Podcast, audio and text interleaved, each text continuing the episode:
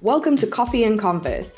I'm Diane, and this is a show for lifestyle entrepreneurs, those people building a business to support their life instead of living to build a business. If this is you, stick around for strategies on doing business more efficiently, with more ease, and in a way that feels oh so good to you. Hey, hey, today's guest, Caitlin from Caitie Means Business, is a digital designer of customer journeys that feel delightful and are focused on human connection and harnessing tech for good. We're going to be chatting about how to build accessibility into your whole customer journey, not just the button color on your website. Hey, Caitlin, welcome to the show. Hi, thank you so much for having me. So let's kick things off with a little intro to you and your business journey. Thank you. I am a customer experience designer. Uh, I live in New Jersey. I, in my day to day, so I set up the online systems that run your business and design them beautifully. So your clients have a really nice ride as they move through your digital ecosystem. That sounds so simple, but I know the complexity that is there. So you and I have talked about customer journey and what it's like and what the online space is like. And one of the things we've talked about is accessibility. And for me, I mean, that seems a pretty fundamental element of a customer journey. But it feels to me a little reminiscent of GDPR.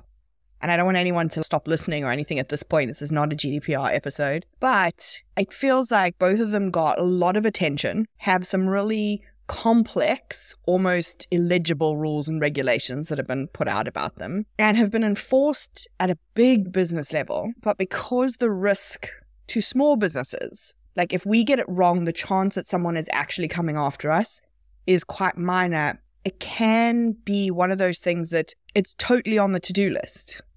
I think most mm-hmm. people want to make sure everything of theirs is accessible, but maybe it gets pushed down the to do list a little bit. At the same time, both of them are also about just like fundamentally being a good human, right? We've all got the concept of GDPR, right? We don't want to use people's data without their consent. How do we build accessibility into our businesses in a meaningful way that is maybe not just what are the colors of the buttons on my website? Right. So when I talk to people about accessibility, I find that they go for one of two tracks. Here in the US, a big part of that conversation is the legality and the compliance and the risk management around accessibility. And that's that's one conversation. And there's a separate conversation that's just about building things so they are there is access for everyone. Unrelated to the like it's just an inclusion conversation. It's a diversity and inclusion conversation. It's not a risk management legal conversation. And that legal side of that conversation is the piece where i think a lot of people get overwhelmed. When the law that governs it is ancient and doesn't mention websites in it. So how to apply that to a modern day business is very is over it doesn't make any sense. Like and it's overwhelming in that and of course it is. You're not being given good information here. And it's very technical it's very heavy and it's very old and it's very dated. So that that's a conversation I that I don't think that's the conversation we need to have as much. I think when you want to focus on genuine accessibility and bringing that into your business on a day to day, it's about establishing tool belts how do we make things more accessible? How do we do that holistically? How do we do that in baby steps? How do we do that a little bit at a time? How do we have each one of the team members that works in my business start to bring that into the equation rather than talking about checking all the, like ticking all the boxes of accessibility legislation? That's a great question. How do we do that? So when it comes to accessibility, there's there's people a lot of people talk about accessibility in the website space. I think that's because the legislation that does exist talks about it in the website space, but accessibility goes all the way through your funnel. Your website might be kind of like the first where people land initially, but after they've left your website, where do they go next? They have a discovery call with you. You know, do they receive emails from you, marketing emails from you? Did they get a downloadable freebie? Did they click yes and sign up for your course? Now they're in a course space. Are those things accessible? And sure, you can like Google a checklist for how to make each one accessible, but they are all ruled by a like a principal underlying tool belt. So like instead of thinking, how do I make my website accessible? How do I make my email marketing accessible? How do I make my course accessible? I think that it would behoove us to normalize the tool belts that is the same in all of these situations so that you can execute it, so your team can execute it, and we're all just operating from that same sort of core tool belt. And the core tool belt is like color contrast, right? That that's something that making sure that the, the text pops off the page with a high enough contrast ratio that people with all different variations of eyesight can see it. And that is something that applies to your website, to your email marketing, to your that applies everywhere. But it's just one, it's one skill. So focusing on the skill set rather than the platform, I think is the way to start growing those skills as an individual business owner and to talk about those skills with the different people on your team. Some other examples was I just mentioned color contrast, like font size, making sure that the information is flexible in that it offers multiple ways it can be consumed. For instance, I just put out a downloadable freebie. And if somebody wants to print it, can they do that? If somebody wants to view it on desktop, does it look good? If someone wants to view it on mobile, does it look good? Like just making sure that what you're putting out into the world is responsive and flexible, that gives people the opportunity to interact with it in different ways because they have different situations here. And that doesn't necessarily mean in a disability context. Sure, there's lots of disabled people out there. And there's also people with temporary injuries. There's also people with situational limitations. And so providing access is really just providing access to everyone, making it easier for all of us to interact with your content and your business. I think everybody wants to be as inclusive as they can, but I think it does start to feel like, how do I think of everything? Just the scope of it. You know, for example, I have had people come into Zoom calls, and for me, it's much easier for me to interact with someone if I can see them on Zoom, even if I'm just talking to them so I can see if something's landing. But for some people, that makes the whole experience almost untenable that they have to be on mm. camera. How do we figure out what the scope is for our tool belts to make sure we have all the tools, if you see what I mean. Before we even get used to practicing using them, you. you know, how do I know that I each individual element. This might be a frustrating answer, but I think it's just to start small, really, to just start with a few things. It is not possible for you to design something for everyone, literally. It's not. Like you just pointed out, there's you're gonna hop on calls sometimes where being visual really benefits you and is difficult for the other person. Like we're all gonna we're there is such a plethora of people and preferences and abilities and levels of access and we can't create for every everyone but we can kind of we can hold that as a north star. There are some best practices that i think that everyone can fit in their tool belt. It also takes acknowledging like you're not a web developer. You're never going to be a web developer. So there's some skills that may just not be in your lane to do. But there are some skills that are absolutely in your lane to do that are as easy as learning to bold text in a Word document and change heading. Like these are, they're skills that you probably already have, but haven't necessarily contextualized as being access related. So as far as scope, gosh, it feels like it could be an endless rabbit hole, but it doesn't, it doesn't need to be. And it, and there's, I think an honoring of your own piece of the equation. Like if you're not a web developer, you're not a web developer you don't have an extensive UX background, it's okay. You don't have an extensive UX background. Maybe you're a copywriter, so your piece of the equation is to just focus on work. Maybe you are a virtual assistant who needs a little bit more flexibility in their tool belt because you're dealing with all kinds of media, not just words. But still, you're not a web developer, so it's okay if you don't have the entirety of the tool belt here. But I think normalizing a, a basic tool belt for everyone would be a lovely place to start we're kind of saying rather than thinking of this as like, here's my accessibility website checklist, we're talking more about saying accessibility should be a checklist item on your customer journey. So, like, hey, I'm designing a sales page. You make sure you've got a heading, you've got images, you've used color, blah, blah, blah, blah, blah. And is this accessible? Rather than going like, and did you make sure your contrast was this and your font was this size and it was this and that thing? It was like, hey, when I'm designing this, have I thought through accessibility. And then when I'm about to send an email, oh, there's an image in here. Have I thought about the fact that there's an image in here and is that relevant? Like, can someone read the email without the image? Beautiful. I love it. Yes. I think that's a great way to think about it in the day to day. Does that feel good to you? To, does that feel supportive to you and in someone wrapping their own head around it? I mean, I think knowing where to put a reminder for yourself while it's becoming embedded, or as you said, like as mm. you're practicing. I think also for me, what is really helpful is is actually paying attention on. So I was chatting to somebody and they were like, "Hey, I no longer require a Zoom call. I have a link where they can have a Zoom call with me or have an asynchronous Voxer chat message with me instead of a discovery call." And I was like, "That's genius." Mm-hmm. But it's outside the norm. And so I can adapt what I'm doing to fit that. I have another friend who added an audio of her reading her sales page to her sales page. And I was oh. like, that's genius. I love the word adapt. It is genius. Right? You just mentioned the word adapt. And I think that that's pretty pivotal to this conversation. It's like, are we adapting the content that we have so that other people can adapt and pick and choose what they need to support themselves? I like the word adapt. Yeah, and I think it's an element of like those specific examples really resonated for me. The Zoom call, you know, I have someone who's had a conversation with me saying, like, I'm really uncomfortable. I don't want to turn my camera on when I ask for them to put the camera on. And that's fine. Like, it's kind of that. I think we're almost as nervous to do accessibility as some other things because we don't want to get it wrong. And like, so what if we make it accessible, but not for like accessible for absolutely everyone, you know? Who is that fear helping?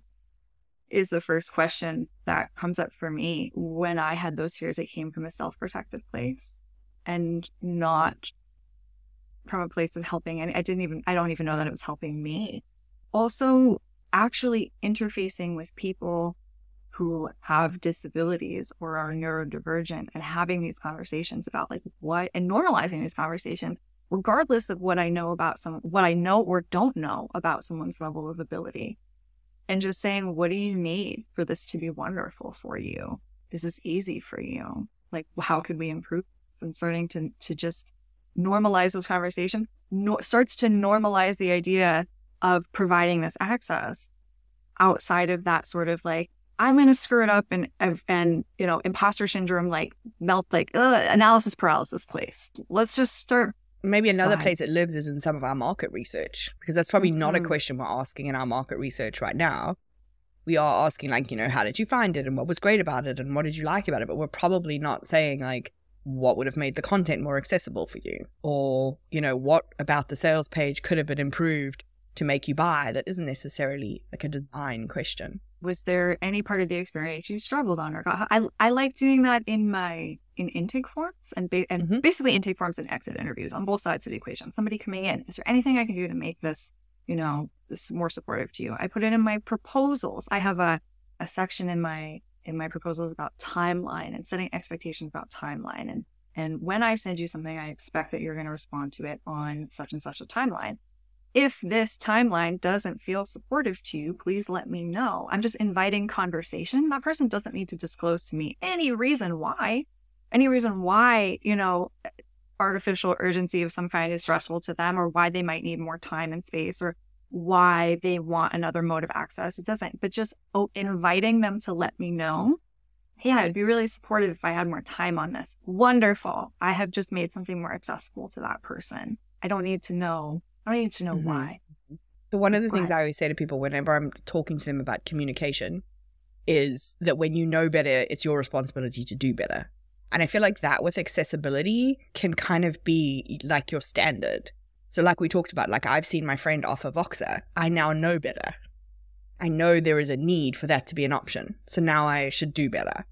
Right? Before I had that conversation with her, it hadn't occurred to me I know there should be contrast on the buttons on my website. So if I don't do it, that is my responsibility. But before I knew that, I couldn't. Once you have been educated yeah. by somebody or seeing something or having a conversation, that is going to be an easier way for you to implement than to try and like read whatever the website legislation says that you're supposed to do on your website without your team of web developers the internet police is not going to whisk you away to cyber jail for not having alt text on your images. Like if you haven't learned about alt text or you don't know how to write good alt text yet, you know, it's, it's, it's okay. I would advocate for a nice big deep breath, but there is literally someone who is going to actually benefit from you making these small changes. Like someone is going to have a better time, an easier time. You are including someone. This is like very real. It makes a difference to people we talk to those people and those people are you and me and everyone at here and now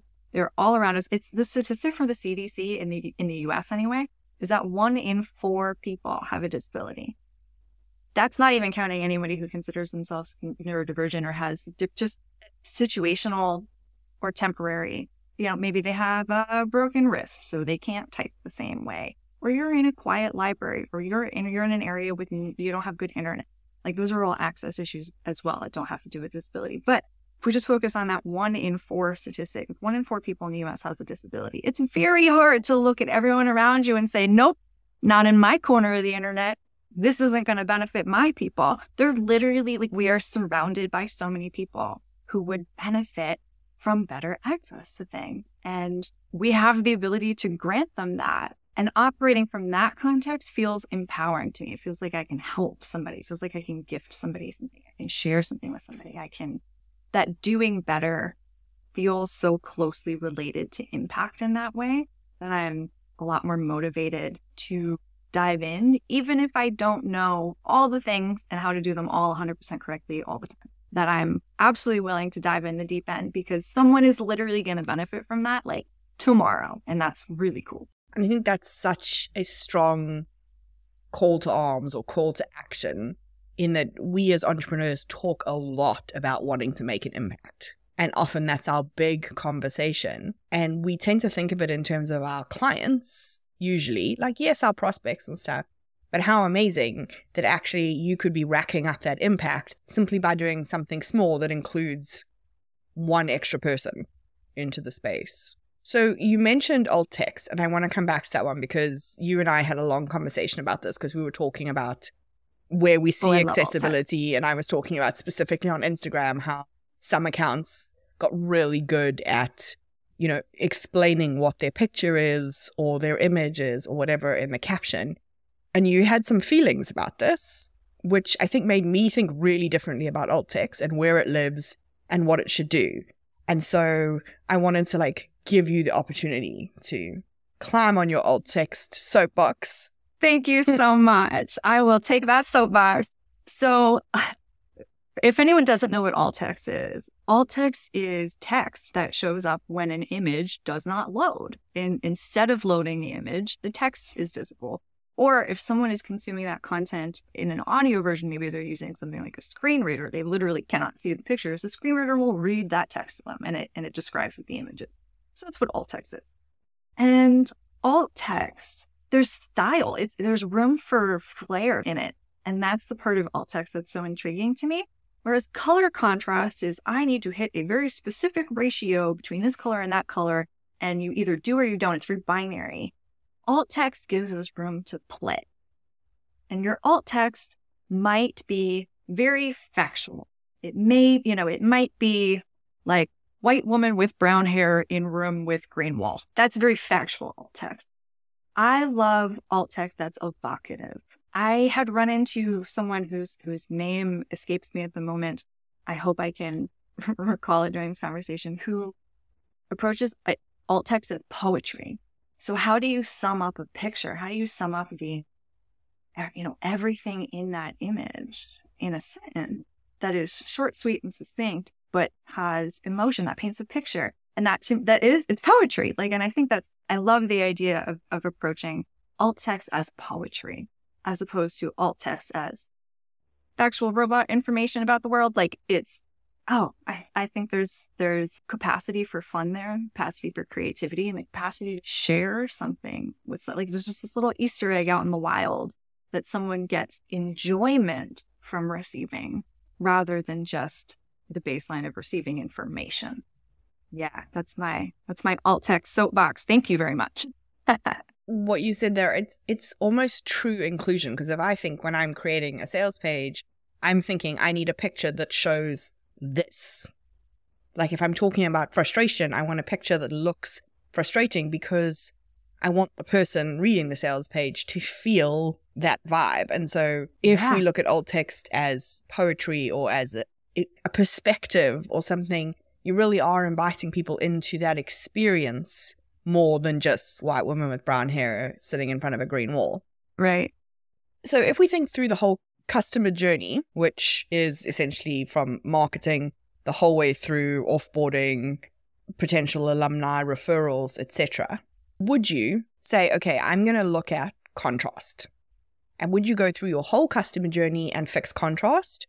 Or would you go, I want my website to be as accessible as possible and I'm going to do everything on my website.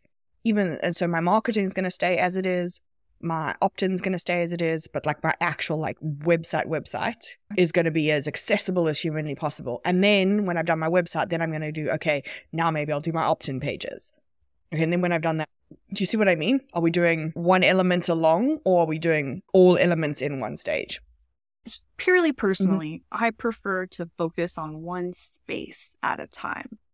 I am, though, someone who likes to think linearly about these things. So the idea of starting with someone's first interaction with me and then working through the customer journey top to bottom, dealing with one individual space at a time appeals to me and supports me. And I like I like that I sort of have like my own checklist and I apply it to step one, step two, step three as I move down the funnel or each phase as you move through your customer journey. So that supports me. That's how I like to work. If you like to work the other way, if you just figured out color contrast and you're like, oh boy, this is awesome. I'm going to go check my color contrast on everything. Power to you. I think you should dive in wherever it feels good. Like literally, however it gets you over the hump to start being involved with this, to start engaging with accessibility and putting it into your, you know, entire business funnel, like go for it. Okay. So let's use copy as an example because I think when we think about accessibility, we do think contrast, we think about having audio versions available.